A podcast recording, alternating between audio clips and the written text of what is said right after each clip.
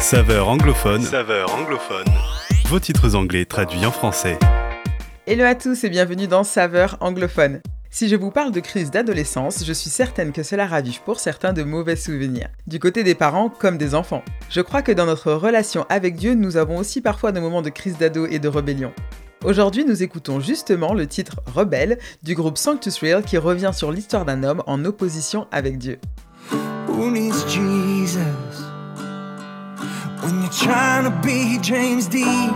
Qui a besoin de Jésus quand on essaye d'être James Dean? Je n'ai jamais vu un homme solide tendre l'autre joue. C'était pour les faibles. Levez la main si vous avez déjà essayé de ressembler à James Dean.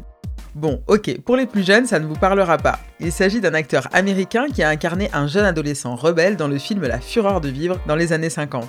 Pas vraiment du genre à tendre l'autre joue, mais Jésus, oui.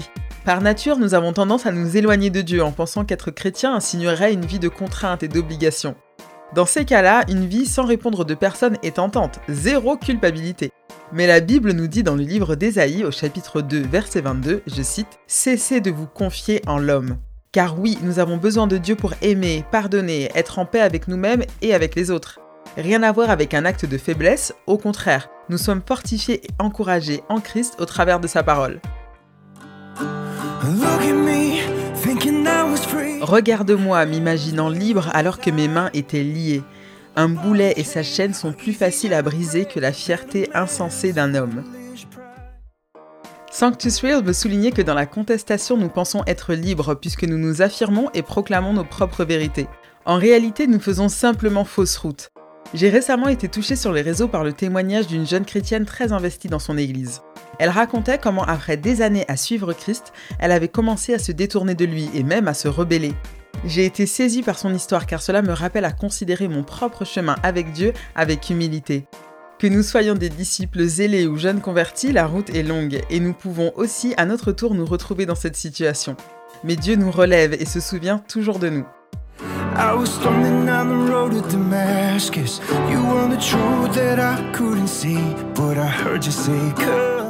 Je descendais la route de Damas, tu étais la vérité que je ne pouvais pas voir. Mais je t'ai entendu dire viens et sois un rebelle pour moi. Le groupe fait ici référence à l'apôtre Paul, auparavant persécuteur de chrétiens. La Bible nous raconte sa conversion suite à une apparition de Jésus alors qu'il marche vers Damas. Il devient alors un des plus grands messagers de la bonne nouvelle.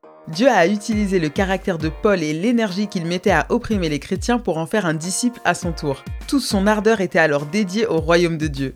Quand je me penche sur l'histoire de Paul, je réalise que Dieu aurait pu choisir une fin bien différente pour lui. Mais Jésus se révèle à lui et fait de lui la grande figure chrétienne que nous connaissons aujourd'hui. Quelles que soient nos résistances envers Dieu, rien ne lui est impossible. Il vient vers nous, nous tend la main et nous enseigne un chemin loin de l'orgueil.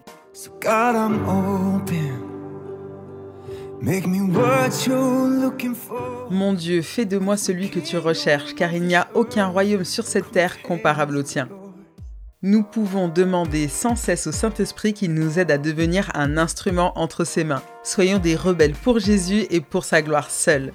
Oh,